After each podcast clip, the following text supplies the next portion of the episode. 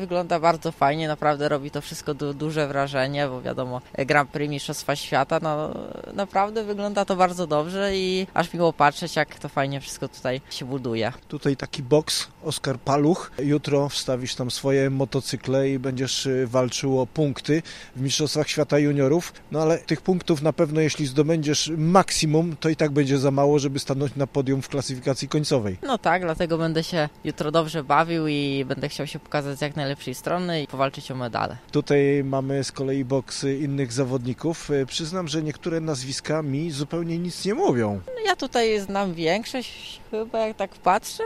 Co, będę chciał się z nimi pościgać, jak najlepiej się zaprezentować. Wspomniałem o tych nazwiskach, które mi niewiele mówią, y, więc y, no, są to pewnie żużlowcy w Twoim zasięgu. No dokładnie tak, z każdym można wygrać, po prostu trzeba dobrze się nastawić psychicznie, pod, podejść na luzie. Ale podejrzewam, że dla Ciebie będzie to jak gdyby taki sprawdzian, y, bo pewnie w przyszłym sezonie byś chciał na stałe włączyć się do walki o Mistrzostwo Świata.